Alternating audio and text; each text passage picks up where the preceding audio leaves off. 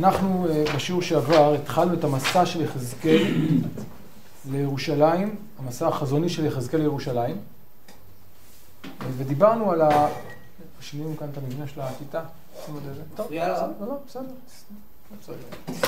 אמ, וראינו שיחזקאל שוב רואה את, מראה, מראה שהוא ראה כבר בתחילת הספר, וכפי שנראה, הוא ילווה אותנו בהמשך הפרקים הללו. וכאמור, המסע הזה הוא מסע ממושך, הוא מתחיל בפרק ח' ועליו דיברנו בשיעור שעבר, התועבות הגדולות, שהולכות ומתעצבות ככל שנכנסים פנימה יותר לעומק המקדש.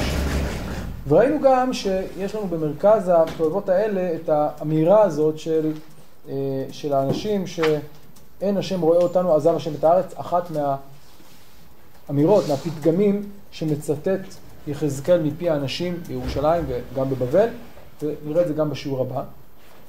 וכאמור, השיא הוא כאשר הוא רואה את האנשים שפונים, נכון? פניהם קדמה ואחוריהם אל היכל השם, וזה כמובן השיא.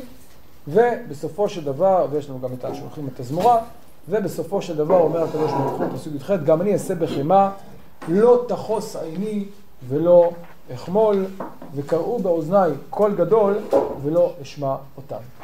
כלומר, התוצאה היא, כיוון שיש לנו כאן אה, מעשה באמת חמור מאוד, ואני אגיד יותר מזה, הביטוי הזה לא תחוס עיני, למה לא תחוס עיני? שאני לא רואה. יפה, יש כאן אולי איזה משחק. הם אומרים אין השם רואה אותנו, אז יש לנו מידה כדגל מידה. הם אומרים לא השם רואה, אז הוא באמת לא יראה. עינו לא תראה ולא תחוס עליכם, ולא אחמול, וקראו באוזניי קול גדול ולא אשמע, כי כביכול אתם אומרים שאני לא רואה, אני לא שומע, אז באמת אני לא אשמע, וקראו קול גדול ולא אשמע אותם.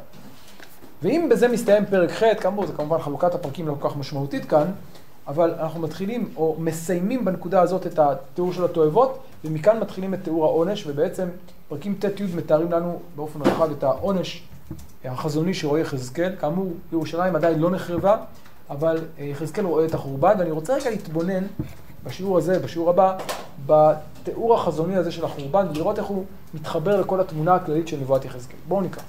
פרק ט' פסוק א'. ויקרא באוזני קול גדול לאמור, קרבו פקודות העיר ואיש כלי, מש, כלי משחטו בידו. והנה שישה אנשים באים מדרך שער העליון אשר מופנה צפונה ואיש כלי, כלי מפצו בידו ואיש אחד בתוכה לבוש בדין וכסת הסופר במותניו ויבואו ויעמדו אצל מזבח הנחושת. וכבוד אלוהי ישראל נעלה מעל הכרוב אשר היה עליו אל מפתן הבית, ויקרא אל האיש הלבוש הבדים, אשר כסת הסופר במותניו, ויאמר אדוני אליו, עבור בתוך העיר, בתוך ירושלים, והתווית תו על מצחות האנשים הנאנחים והנאנקים, על כל התועבות הנעשות בתוכה. ולאלה אמר באוזני, עברו בעיר אחריו והכו, אל תחוס עינכם ואל תחמול. זקן, בחור בתולה וטף ונשים תהרגו למשחית, ועל כל איש אשר עליו התו אל תיגשו, וממקדשי תחלו. ויחלו באנשים הזקנים אשר לפני הבית. ויאמר עליהם תמרו את הבית, ומלאו את החצרות חללים, צאו, ויצאו ויכו בעיר, ויהי כהכותם ונשאר אני, ואפלה על פניי, ויזעק ואומר, אהה, אדוני אלוהים, המשחית אתה את כל שארית ישראל בשופקך, את חמתך על ירושלים? ויאמר אלי, עוון בית ישראל ויהודה גדול במאוד מאוד, ותמלא, ותמלא הארץ דמים, והעיר מלאה מוטה, כי אמרו עזב אדוני את הארץ ואין אדוני רואה, וגם אני לא תחוס, תחוס עיני ולא אחמול, דרכם בראשם נתתי. והנה האיש לבוש עבדים אשר הכסת במותניו משיב דבר לאמור, עשיתי, כאשר ציוויתן. ויראה והנה אל הרקיע אשר ראש הכרובים כאבן ספיר, כמראה דמות כיסא נראה עליהם. ויאמר אל האיש לבוש הבתים, ויאמר בוא אל בינות לגלגל אשר אל תחת, בינות לגלגל אל תחת לכרוב, ומלא חופניך גחלי אש מבינות לכרובים, וזרוק על העיר ויבוא לעיני. והכרובים עומדים מימין לבית בבואו האיש, והענן מלא את החצר הפנימית, וירום כבוד אדוני מעל הכרוב על מפתן הבית, וימלא הבית את הענן, והחצר מלאה את נוגה כבוד אדוני. וכל כנפי הכרובים נשמע עד החצר החיצונה, ככל אל שדי בדמו. ויהי בצוותו את האיש לבוש הבדים לאמור, קח אש מבינות לגלגל, מבינות לכרובים, ויבוא ויעמוד אצל האופן, וישלח הכרוב את ידו מבינות לכרובים אל האש אשר בינות הכרובים, ויישא וייתן אל חופני לבוש הבדים, ויקח ויצא, וירא על הכרובים תבנית יד אדם תחת כנפיהם, ויראה.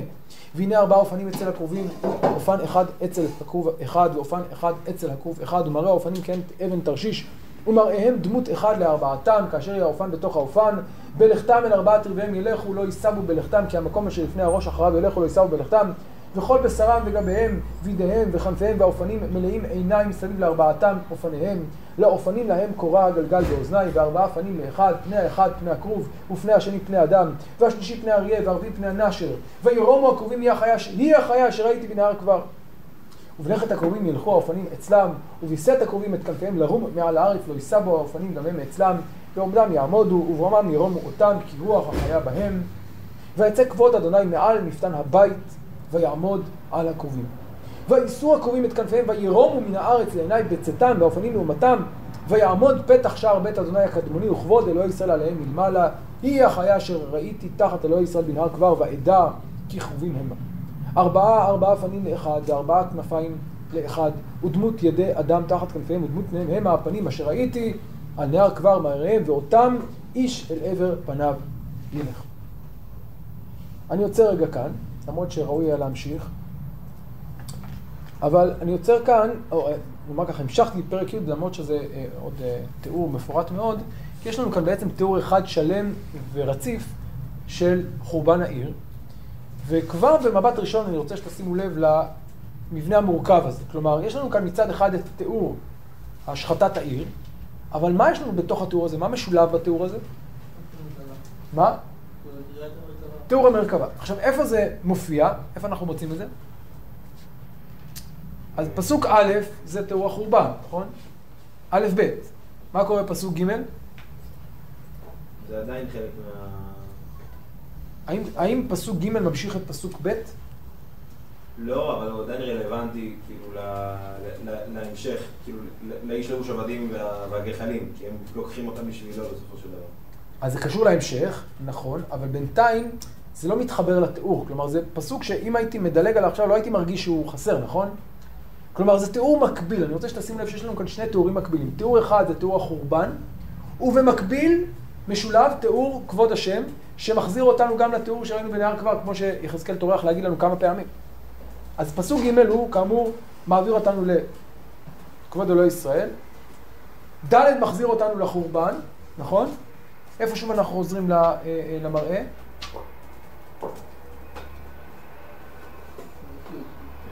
מה? פרק י', נכון? ושוב, שימו לב, פסוק ד' מחזיר אותנו, כלומר, פרק י', פסוק ד', מחזיר אותנו לאן? אני קורא את פסוק ד', וירום כבוד השם מעל הכרוב. לאן זה מחזיר אותנו? פסוק ג', וכבוד אלוהי ישראל נעלה מעל הכרוב. כלומר, שוב חוזרים לנושא של כבוד ישראל והעלייה וההיבדלות שלו. והדברים כמובן כאן משתלבים כפי שנראה עוד מעט. אני לא אוכל כרגע להיכנס לפרטים, זה בעיקר נעשה בשיעור הבא. רציתי בינתיים לקרוא את שני הפרקים האלה יחד כדי שתבינו ששני התיאורים הללו, התיאור של החורבן והתיאור של כבוד השם כאן, הולכים יחד והקשר ביניהם הוא קשר שצריך להבין אותו. כלומר, מה, מה משמעות השילוב הזה של שני התיאורים? כיצד הם משפיעים אחד על השני? אז זאת השאלה שתעסיק אותנו באופן כללי בפרקים ט' י', והיום נתמקד בעיקר בפרק ט'. אז בואו נתחיל פרק ט' פסוק א', ויקרא באוזני קול גדול. מהו הקול הגדול הזה? מה? קרבו פקודות העיר, כלומר, יש לנו כאן בעצם אה, אה, אה, קריאה לחורבן. וצריך לומר שהמשפט הזה כמובן מחזיר אותנו לפסוק הקודם. מה נאמר בפסוק הקודם? וקראו באוזני קול גדול ולא ישמע אותם. ומנגד, ויקרא באוזני קול גדול. כלומר, כנגד הקריאה שהם יקראו, שאני לא אשמע, קריאת התחינה לעזרה אחרי שהם אמרו, אין השם רואה, כאן יש קריאה שכן נשמע. זאת קריאת החורבן. ויקרא באוזני קול גדול, כן? קרבו פקודות העיר, כלומר הממונים שיש להם תפקיד מסוים, עוד מעט נראה מה תפקידם, והוא באמת רואה איש כלי משחטו בידו. אנשים עם כלי משחית שתפקידם, שוב, נראה אנשים אה, חזוניים, מלאכים, שתפקידם להשחית. והנה שישה אנשים באים. ושימו לב, יש לנו כאן אה, אנשים שתפקידם כלי מפצו בידו. מה זה כלי מפצו? ככל הנראה. כלי שאיתו הוא שובר, כן? איזשהו כלי שתפקידו להרוס, לשבור. ומלבד האנשים האלה יש לנו עוד דמות מעניינת שעוד מעט נרחיב עליה את הדיבור. מי זה האיש הזה? איש לבוש בדים וכסת הסופר במותיו. כן, אפשר לדמיין איזה שישה בריונים כאלה עם איזה, אה, לא יודע, עם... אה, כן, פטישים או, איך קוראים לזה? אה, קונגו, קונגו. זה כאן אה, איש ככה, מתחילים ככה בהריסות, פטישי חמש, קונגו, מתחילים ככה להרוס כלי מהפצוע בידו, ואיזה איש אחד, לבוש בדים, עוד נדבר על התמונה, זו תמונה אחרת לגמרי, סופר, כן, כסת סופר במותניו, זה כמובן כלי אחר לחלוטין, נכון? זה כלי שהוא הרבה יותר עדין, הרבה יותר... אה, כן, אה, כלי כתיבה, לא כלי מפץ, לא כלי, כלי אה, הרס. מה היחס ביניהם עוד מעט נראה. ויבואו ויעמדו אצל מזבח הנחושת. עכשיו שימו לב, דבר מעניין, איפה מתחיל הסיפור כאן? לא, לא, אני אומר כאילו איפה, איפה, באיזה, באיזה מקום זה מתחיל. נכון, ב, במזבח, נכון? מזבח הנחושת. ועוד מעט נראה שבאופן מעניין, רגע, אז אה, זה, זה הדבר הראשון, ואז אנחנו חוזרים, וכבוד אלוהי ישראל נעלה מעל הכרוב. למה צריך להגיד את זה כאן? למה פסוק ג' ככה כביכול חוצץ לנו בין פסוק אה, ב' לד'? מה תפקידו של פסוק ג' לדעתכם?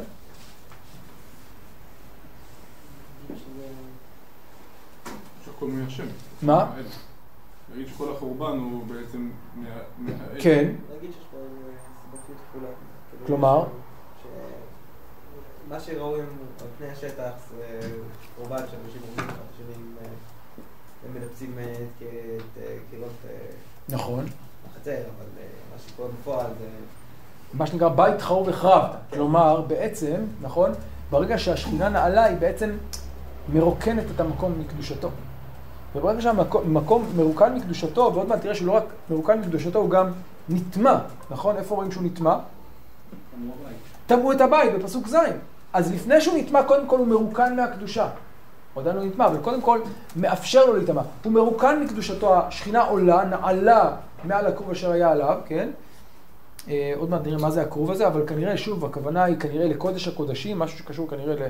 אולי הקרובים שבקודש הקודשים, אל מפתן הבית אל הפתח, ורק אז מתחיל התהליך. כלומר, הם מוכנים, אבל לפני שהם יתחילו את התהליך, שלב ראשון צריך שהכרוב יעלה, שה, אה, אה, אה, שכבוד השם יעלה מעל הכרוב, שיסתלק מהמקדש, ורק אז יהיה אפשר לפעול. אז דברים תלויים זה בזה. שוב, כמו שאמרת, נכון, יש כאן תהליך שהוא יותר אה, אה, אה, שקשור לאלוהי ישראל, וממילא מזה נובע השלב השני. הלאה. עכשיו, רק, רק צריך להגיד שבעצם יש כאן סיבותיות כפולה ואולי גם משולשת שהשלישית לא כתובה. בסוף מלאכים לא החריבו את בית המקדש.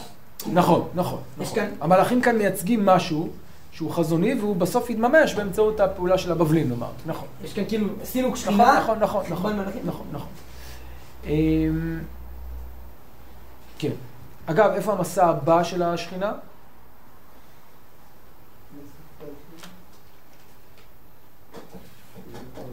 פרק י' פסוק י"ח, ויצא כבוד השם מעל מפתן הבית ויעמוד על הקרובים, ועל זה נדבר בהמשך, כן? אני רוצה רק שתראו את הרצף, יש לנו כאן תיאור של תהליכי, הדרגתי, בהתחלה מהכרוב אל המפתן, בהמשך מהמפתן למקום אחר, והתהליך הזה ימשיך הלאה. אז זה השלב הראשון. וכאן אני רוצה להתמקד באמת בדמות הזאת, בפסוק ג' ויקרא אל האיש הלבוש הבדים אשר כסת הסופר במותניו, ומה אומר לו? לפני שנגיע לחורבן, מה הוא אומר? עבור בתוך העיר, בתוך ירושלים, והטביא תתיו על מצחות האנשים. למה אתה צריך את הכסת הסופר? להתוות תו, לסמן על מצחות האנשים, כן? מה זה בדיוק הסימן הזה? יש, כן, חזרנו שזה עוד תו, יש כאלה מפרשים אחרת. על כל פנים, מה מטרת התו הזה? מה מטרת התו? מה?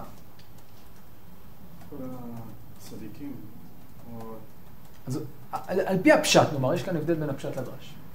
על פי הפשט, מה מטרת התו? לסמן אותם כדי להגן עליהם. נכון? לסמן כדי להגן. ולמה זה חשוב לסמן כדי להגן עליהם? תראו, למשל, כך אומר המצודות, תרשום סימן על כל מצחות הצדיקים הנמכים ומצטערים בעבור כל הטובות הנעשות בתוכה, כן? לעניין, לסימן שלא ייגעו בהם המשחיתים. עכשיו, אני רוצה ללכת עוד צעד אחד קדימה בעקבות הרעיון הזה של התו. מצאנו רעיון דומה בתנ"ך במקומות אחרים? מצאנו רעיון כזה. גם על הבתים. קין. נכון? שם יש לנו איזשהו, נכון, אות, לא ברור מהי האות הזאת, אות קין.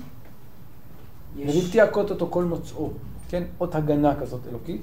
מה אתה אומר? מה? יש דם על הבתים, זה לא בדיוק יפה. כתב. מה שעוד יותר אולי דומה לענייננו זה באמת הדם על הבתים. למה?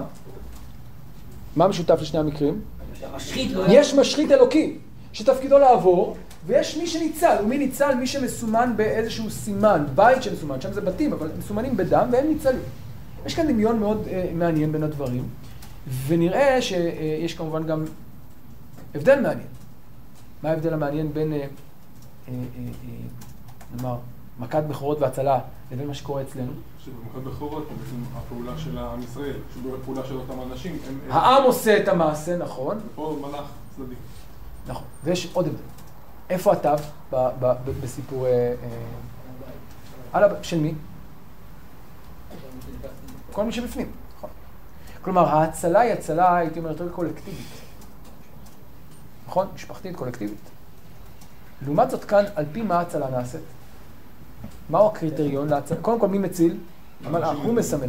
על פי מה הוא מציל? מי שזה מפריע לו. האנשים הנאנחים והנאנקים על כל הטעות. היחידים ש... הבודדים שלא שותפים בעוול הזה. שנאנחים ונאנקים על כך.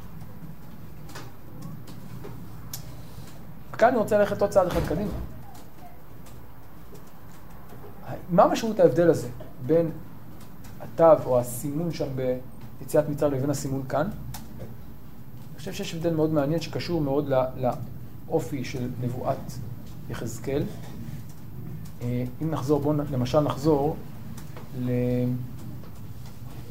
כן, אה, ג', פסוק ט"ז. לא קראנו את זה, אני בכל זאת רוצה לחזור לשם. פרק ג', פסוק ט"ז. כן. ויהי דבר, או י"ז, כן. בן אדם צופן את עתיך לבית ישראל, ושמעת מפי דבר והזהרת אותם ממני, ואומרי לרשע מות תמות ולא יזהרתו וכולי, הוא רשע בעוונו ימות. ואתה כי זרת רשע, הוא בעוונו ימות וכולי. בשוב צדיק מצדקו ועשה עוול, הוא ימות.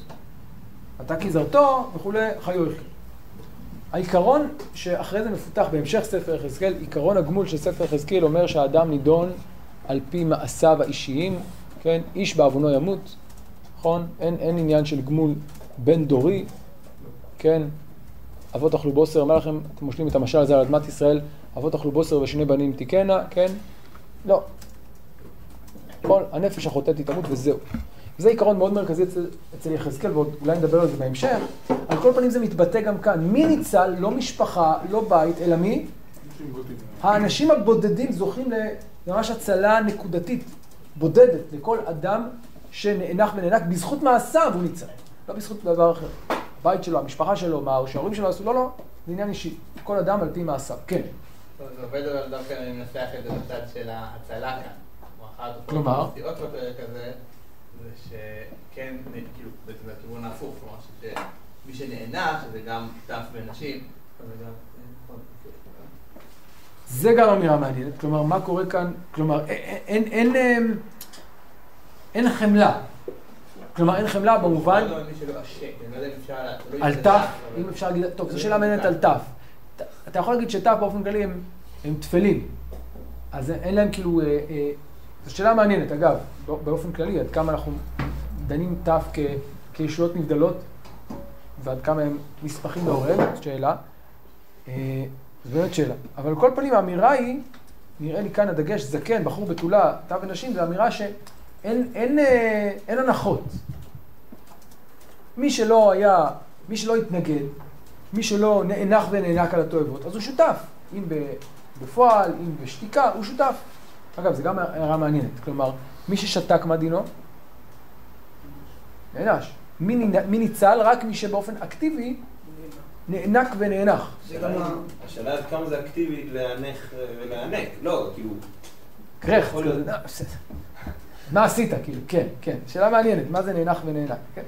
המדרש לוקח את זה לכיוון של מי שלא, כל מי שלא מחה.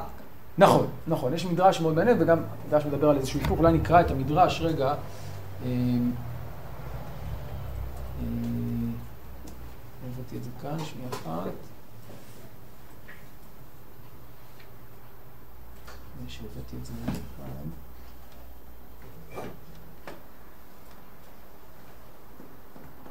שנייה אחת.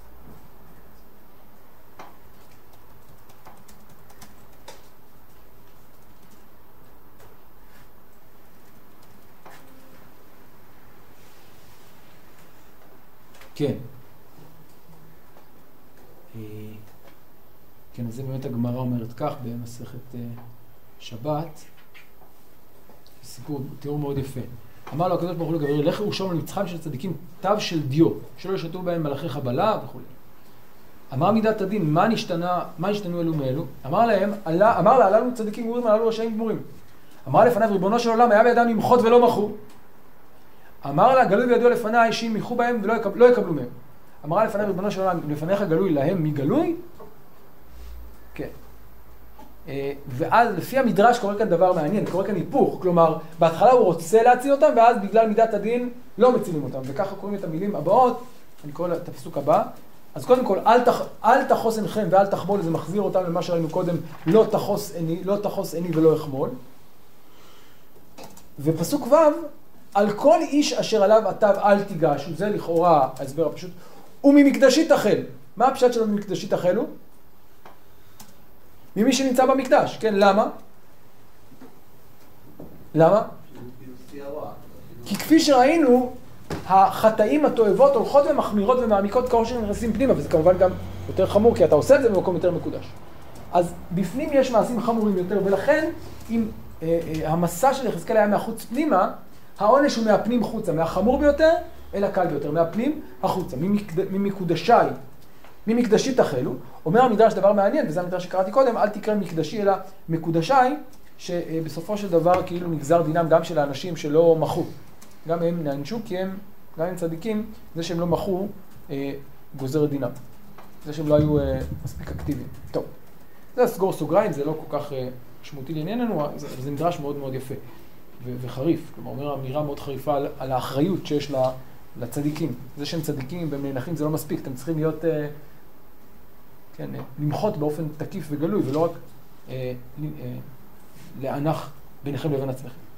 טוב, עד כאן אה, הנקודה הזאת. וכאן, אני רוצה להמשיך הלאה, לפסוק ז'. אז ויחלו באנשים הזקנים אשר לפני הבית, שוב, כפי שאמרנו, החוטאים, ויאמר עליהם, טמאו את הבית, ומלאו את החצרות חללים, צאו, ויצאו ויקבו בעיר. שימו לב, כאן לא רק הריגה, אלא כאן עוד ביטוי. זה הריגה שמביאה בסופו של דבר למה? לטימאו הבית. ושוב, מדוע הבית מטמא? קודם כל, מי טימא אותו? הם טימאו אותו. הם טימאו אותו בגילוליהם, ועכשיו כבוד השם נעלה, ועכשיו אפשר לטמא אותו בפועל ברצח, בהריגה, במוות.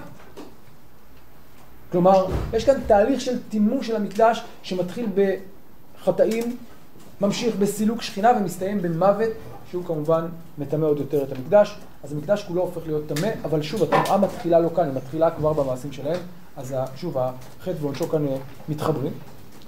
ויהי כהכותם, כן, יש כאן צורה מיוחדת. ונשאר אני, כן, בדעת מקרא כאן אומר שיש, נמצאה לזה מקבילה גם בתעודות, כן, בתעודות כנעניות בתל עמרני, כן, מעניין, כתוב מיוחד, אבל הכוונה כנראה נשארתי. והוא אומר, והוא זועק, וזעק הוא אמר, אהה, השם משחית אתה את כל שארית ישראל? כלומר, מה עם קצת חמלה? בשופקך את חמתך לירושלים? מה זה? זה, זה טוטאלי. חוץ מהבודדים. ויאמר אלי עוון בית ישראל ויהודה גדול בי מאוד מאוד, ותמלא ארץ דמים והעיר מלאה מוטה, כן, אז יש לנו כאן בעצם חטא חמור שהוא טוטאלי, ולכן גם העונש יהיה טוטאלי. אמרו עזב השם את הארץ ואין השם רואה, ושוב, החטא והעונש מתחברים גם יחד. זה חוזר אבל דווקא לתועבה ספציפית. אז זה דבר מעניין, כי כאן מה מתחבר לנו, מה נוסף כאן בחטא הזה? אם קודם דיברנו על חטאים של עבודה זרה, כאן מה מצטרף אליהם? דמים ומוטה. ומוטה. מה זה מוטה? כנראה שיבוש הדין, עיוות הדין, חוסר צדק. למה? והדברים קשורים. כי ממה נובע חטא העבודה זרה? ממה נובע חטא העבודה זרה? אז זה מה שמתאר את השם רואה. עכשיו, מאותו שורש גם נובע החטא הזה. כי למה הם אה, הורגים? אומרים, אף אחד לא רואה. אין השם רואה, ולכן אפשר אה, לחתום. ולכן אפשר לעוות את הדין, כי אף אחד לא רואה. כי אמרו, עזב השם את הארץ ואין השם רואה. ולכן שוב, גם אני, לא תחוס עיני ולא אחמול, דרכם בראשם נתתי, שוב, הנושא של מידה כנגד מידה, הגמול כאן מאוד מאוד בועט. וכאן, שוב, שימו לב מי חוזר לתמונה, איש הכסף. אבל הפעם יש לו תפקיד אחר. והנה האיש לבוש הבדים, אשר הכסת במותניו, משיב דבר לאמור, עשיתי, כן, אה, כאשר ציוויתני. ככל אשר ציוויתני, סליחה, יש לנו. הבעיה ב... נכון, איפה זה כאן? ה- לא, אבל למה הכתיב והכתיב כאן לא נמצאים? אה, הנה, כאן, כן, זה נעלם לי, זה בעיה שהכתיב כאן והקריא קצת נעלמו, כן. ככל אשר ציוויתני, יפה. אה, ומה עכשיו עושה האיש לבוש עבדים? שימו לב לתפקיד הבא שלו. אז קודם כל, לפני שנמשיך, יש לנו כאן עוד מראה. אל הרקיע אשר לבוש הקרובים כאבן ספיר, עוד מעט נראה מה תפקידו. ויאמר אל האיש לבוש עבדים, ויאמר בוא אל בינות לגלגל, אל תחת לכור, ומלא חופניך גחלי אש מבינות לקרובים, וזרוק עליהם. עכשיו שימו לב יש לו תפקיד הפוך. קודם היה תפקידו להציל. מה תפקידו עכשיו? עברנו שלב. אז השלב הראשון היה הצלה, והוא סיים את תפקידו. במקביל להצלה היה לנו גם תיאור של הריגה, נכון? לא שלו. לא שלו, לא שלו. מלאו, זה אותם אנשים. אז זה במקביל, הצלה מצד אחד והריגה מצד אחר. ועכשיו אנחנו מתקדמים לשלב הבא, ומה השלב הבא? מהו השלב הבא? שריפת העיר. אחרי שהרג עכשיו שריפה של העיר כולה, וכאן אנחנו מרחיבים מהאנשים החוטאים אל העיר, העיר כולה עכשיו, כפי שראינו קודם, ותמלא הארץ, העיר מלאה מוטה, ואחרי האמירה הזאת שהעיר חוטאת, העיר כולה היא נידונה לכיליון, מגיע באמת שלב השרפה, והפעם כאמור, האיש הזה יש לו תפקיד חדש. אה, שוב, כמובן הכל כאן בחזון נבואי, אני מזכיר שנים לפני שריפת העיר עצמה. והיא בסוף תישרף הרי בידי, נבוכדנצר, אבל כאן הוא רואה את שריפתה עוד לפני בידי המלאך. ועכשיו אני רוצה רגע לעיין באופן השרפה. כן, כיצד שורף האיש הזה את, ה, את, ה, אה, אה, את העיר? איך הוא שורף? באמצעות מה? מאיפה הגחלים? בינות לגלגל. איזה גלגל? של המרכבה. יש בינות לגלגל, תחת לכרוב, אמרנו שהכרוב נעלה, יש גחלי אש, מבינות לכרובים. כלומר, גחלי אש כאלה שהם קשורים באיזשהו אופן ל... לכבוד השם, לכרוב, עוד מעט נדבר מאיפה מגיעים הגחלים לשם, ומשם תזרוק עליהם. זה מוזר, מה, חסר גחלים, לא יכול... למצוא מקום אחר לגחלים, דווקא משם לקחת גחלים לזרוק עליהם? משמעות מאוד uh, סמלית יש כאן וצריך להבין אותה. ושוב אנחנו חוזרים לתיאור של הכרובים שעומדים מימין לבית והענן מלא את החצר הפנימית ושוב וירום כבוד השם מעל הכרוב ושוב וימלא הבית את הענן והקולות ושוב אני חוזר לפסוק ו' אל האיש הזה ויהי בצוותו את האיש לבוש עבדים לאמור ככה שמתנו לגלגל אז הוא עומד אצל האופן וכאן קורה דבר מעניין מה קורה בפועל? מה קורה בפועל? האם הוא לוקח בידיו? יש כאן הפתעה, יש כאן שינוי מסוים. מהו השינוי? כרוב וישלח הכרוב את ידו מבינות לכרוב, ושוב לא ניכנס לכל הפרטים, כאן יש לנו כמה, כמה, כמה, כמה פרטים מעניינים, אבל לענייננו אני רוצה להתמקד בתיאור הזה של השריפה. שריפה, הוא שולח את ידו אל האש, ויישא, וייתן אל חופני לגוש עבדים, ויקח ויצא. ושוב, אנחנו מתארים כאן את הכרובים, ונעזוב כרגע את, את, את העניין הזה. יש כאן תיאור מאוד מעניין, ש, שנחזור אליו אולי בהמשך. אה, מה משמעות השינוי הזה? אז זו שאלה אחת. למה הוא לא לוקח בעצמו ולמה הוא קיבל ממישהו אחר? זו שאלה אחת.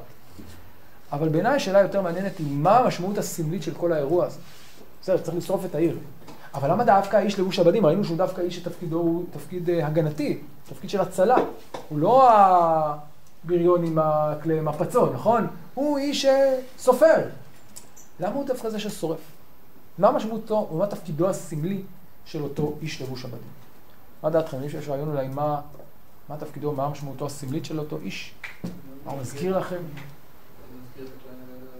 מזכיר את הכהן הגדול, איפה? לבוש בדים.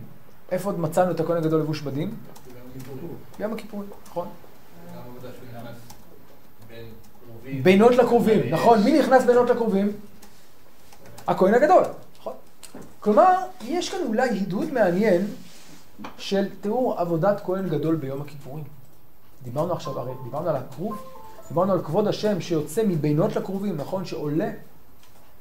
ויותר מזה, וכאן אני רוצה לחדד עוד יותר, איך נכנס הכהן הגדול? בואו נפתח רגע ויקרא ט"ז.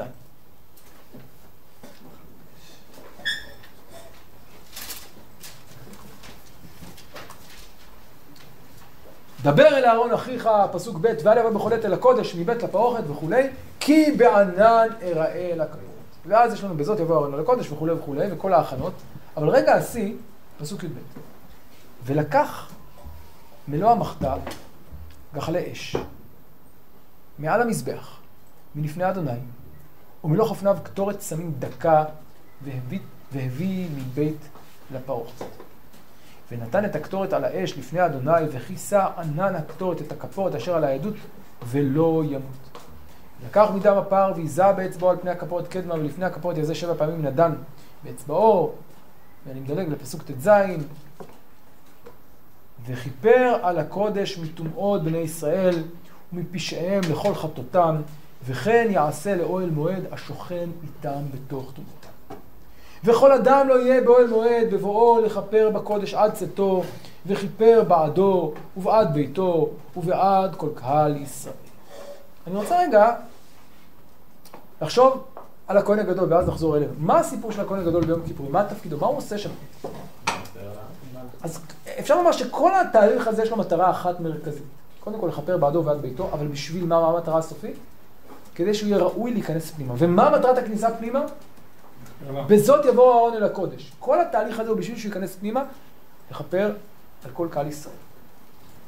והכפרה הזאת, מה משמעותה? וכאן יש משפט מאוד מעניין, השוכן איתם בתוך תומותם. כלומר, באופן כללי, המשמעות הסמלית של כל האירוע הזה, שוב צריך להעמיק בזה, כאן רק נגיד את זה אה, בתמצית, שכל המטרה של עבודת כהן גדול ביום הכיפורים זה להיכנס למקום הקדוש ביותר, כן, ביום הקדוש ביותר, באדם הקדוש ביותר. נכנס למקום הקדוש ביותר, כן, מקום השכינה, הקרובים, כפורת, ומטהר. ומכפר. ובעצם יש כאן איזה אירוע שנתי, שמטרתו היא אה, לכפר על העם, לאפשר, כן, הוא כמובן פועל כנציג העם, הוא הכהן הגדול הוא נציג העם. פועל כנציג העם ותפקידו הוא לכפר על הקודש מטומאות בני ישראל. כי בכל יש כאן איזה, איזה תמונ... דימוי כזה, שאוהל מועד הוא שוכן איתם בתוך תמונותם. כלומר, ככל שהעם חוטא, מה קורה לאוהל מועד? נטמע. החטא מייצר טומאה. והטומאה נוגעת ומגיעה אל, אל הליבה, אל, אל, אל השורש, אל קודש הקודשים. ולכן מה צריך לעשות הכהן?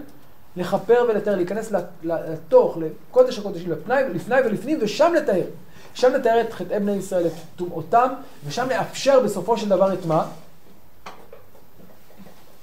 את השראת השכינה, השוכן איתם בתוך טומאותם. כי אם זה לא יקרה, אז מה יקרה בסופו של דבר?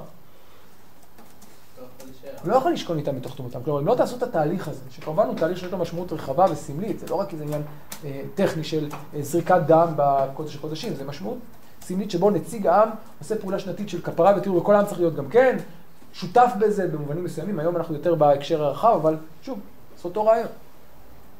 זה מטרת, זו מטרת הכהן הגדול. ואגב, לכן גם מה הוא מביא כדי להיכנס פנימה, מה הוא מביא? מחתה, ומה עליה?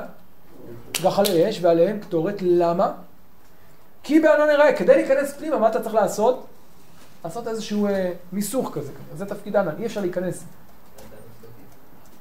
זאת שאלה מעניינת, המחלוקת של הצדוקים והפרושים, לא ניכנס לזה כרגע, אבל ברור כשאתה נכנס, אתה צריך כי בענן יראה לכפות. מתי אתה עושה את זה? כשאתה נכנס, לפני שאתה נכנס, זה המחלוקת, אבל זה, זה, זה המטרה, כלומר שיהיה ענן בקודש הקודש. ענן של קטורת. עכשיו שימו לב שכל הרכיבים שהזכרתי כרגע, בקצרה, כמעט כולם מופיעים בתיאור הזה, נכון? איך הכהן נכנס לקודש הקודשים? אמרנו, לא בכלי זהב, אלא בכלי... נכון? בגדי לבן. בגדי לבן. בדיוק. הלשון שם היא לא לבן, אלא בד. וזה בדיוק מה שנאמר אצלנו. בדים, איש לבוש בדים. אז זה פרט אחד משותף. מה עוד משותף לשני התיאורים האלה? חוץ מלבוש הבד? הענן. מה? הענן. הענן מופיע גם שם, ומה הענן עושה? ב- לא, אצלנו ב- ביחזקאל. וימלא הבית את הענן, נכון? מזכיר את מה שראינו כאן, כי בענן... מה עוד משותף? מילוי, מה הוא נכנס? גחלים, גחלי אש, נכון? כתוב כך, ולקח מלוא מחתר גחלי אש ומלוא חופניו קטורת סמים דקה, אגב, סמים דקה, אותם ביטויים מופיעים אצלנו, מה מופיע אצלנו? מלא חופניך גחלי אש מבנות, למז... מבנות uh, לקרובים. ועוד דבר, מבנות לקרובים. איפה זה בנות לקרובים? בארון הקודש. קודש הקודשים. מעל הארון. אז זה ממש אותם רכיבים. ואני אוסיף עוד משהו, וזהו, זה אולי הבדל מעניין אגב. מה ההבדל ביניהם בהקשר הזה של הגחלים וה, והקטורת? נכון, שם הכהן מה הוא עושה? מלוא המחתה גחלי אש ומלוא חופניו קטורת צמים. למה? לא לקח את הגחלים ביד, נכון? מלוא חופניו. אז מלוא חופניו קטורת צמים, מלוא המחתה גחלי אש ומלוא חופניו. יש כאן הקבלה בין מלוא המחתה גחלים ומלוא חופניו קטורת, ואז הוא שם את הקטורת על הגחלים. מה קורה כאן אצל האיש הזה? מלא חופניך, כי הוא לא איש אנושי, אלא הוא איש, חז... כן, אה, מלאכי כזה, ולכן הוא יכול לקחת מלוא חופניו גחלי אש, כן, הוא לא, הוא לא, אה, לא יינזק מהדבר הזה. כן. תיאור של אה, אה, שהבית אה, ממלא ענן? זה לא- זה לא הפוך, כאילו, מה- מה- מהמושג שם, אמרתי שם זה הרי... אז- אמור להיות שכינה, ככל הנראה. הכוונה היא, תראה. ככל הנראה הכוונה היא שזה מה שקורה בזמן שהוא שם. כלומר, וירום כבוד השם מעל הכרוב על מפתן הבית, ואז הבית מתמלא את הענן, כלומר הענן היה בהתחלה איפה? בכרוב. ואז הוא מגיע למפתן, ואז כאילו הענן, ענן שמייצג את כבוד השם עובר לשם, ועוד מעט הענן, כלומר, זה בתהליך של, של יציאה מהפנים, כאילו- מהפנים, מפנים, מהקרובים אל הבית, ועוד מעט הוא יוצא מהבית, והענן מסתכל, כאילו זה תהליך של סילוק. הענן מלא את החצר גם. מה? זה הענן מלא את החצר. כן. זה ב... פסוק ד'. פסוק ג'. כן, והענן מעלה את החצר הפנימית, כן, כן. כלומר, זה תהליך שהענן יוצא החוצה. אוקיי, אז אנחנו יודעים כן. שבתהליך הכניסה, גם כן הענן מלא את הבית. ש- אתה מדבר עכשיו על הכהן הגדול. בשתי החנוכות. נכון, נכון. זו עוד הערה מעניינת, עוד מעט אני אגיע לזה, הנושא של חנוכת המשכן. זו הערה מעניינת. אה, אז אם כן, יש לנו כאן הקבלה מאוד מעניינת בין שני התיאורים, והשאלה מה משמעות ההקבלה הזאת? ההקבלה כמובן מהופכת. ומה משמעותה? אני רוצה לחזור למה שאמרנו קודם. תפקיד הכהן הגדול הוא אחת בשנה לטהר ולכפר על הקודש, הוא נכנס מהחוץ פנימה לטהר, לכפר את הקודש מטומאות בני ישראל. מה קורה בסיפור כאן, אצל יחזקאל? אין מי שיכפר. אין מי שיתאר, להפך. הטומאה הגיעה לרף כל כך קריטי, גדשה את הסאה באופן כל כך משמעותי, שכבר אי אפשר לתאר. הוא כן ולכן מה התהליך? התהליך הוא לא של כניסה לשם טיהור, אלא הפוך, כניסה לשם טימור. לא כניסה לשם כפרה, אלא כניסה לשם ענישה. תפקיד הגחלים זה לא לאפשר את הכניסה בשביל לתאר, אלא תפקיד הגחלים מהו? לשרוף. לשרוף, דהיינו להרוס, להחריב. כלומר, זה ממש תמונת ראי של הכהן הגדול. זה כביכול כהן גדול, אבל אומר ככה, אתה, אתם הכהנים בירושלים, לא מילאתם את תפקידכם, לא מילאתם את ייעודכם, לא כיפרתם ולא טיהרתם. ולהפך, טימאתם את העיר. עכשיו אני אביא כהן גדול משלי, שתפקידו יהיה לטמא את העיר, לסלק את השכינה ממנה, ובסופו של דבר גם, הדבר היחיד אולי שיעזור לה זה שיטהר אותה, מהו?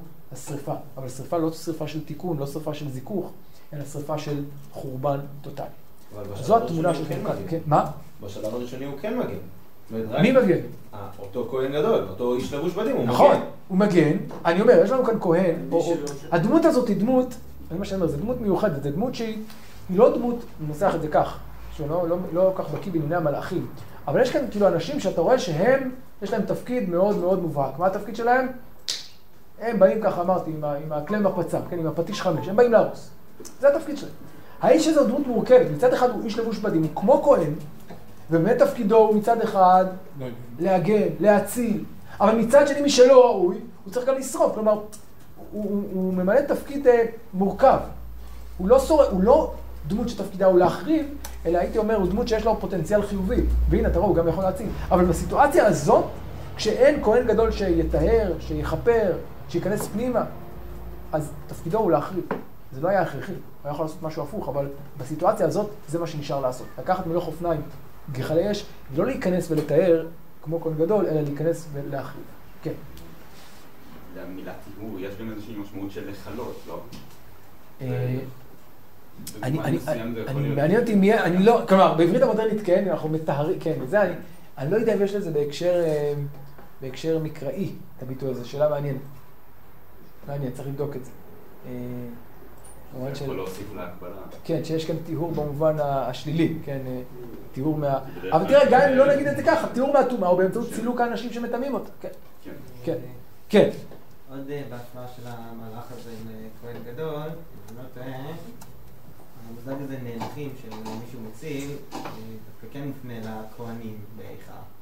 כהן- הפרק הראשון של כהני ה- כהני הנאנחים. אה, נכון, מעניין, מעניין. אתה אומר, אבל שם הם נחים מאוחר מדי, ולא על ה- בכהן על גדול העוולות. אנחנו כן אומרים שהוא עושה שם חילוק שלא רק מגן על כל עם ישראל, שמה, עוד פעם? הוא לא רק אה, מכפר על כל עם ישראל, אלא גם מכפר על כל הכהנים, על ביתו, על... אה, הכהן הגדול, כהן כן, גדול. כן, כן, אה, מעניין. אה, והקבלה לאחריה גם כן באמת יפה. וכאן אני רוצה להוסיף עוד, עוד פרט אחד מעניין, שקשור לזה. דיברתם באמת על כבוד השם שממלא כאן את הבית, נכון? ואמרנו שהוא מופיע בעוד מקום. איפה אנחנו מוצאים את כבוד השם שממלא את הבית?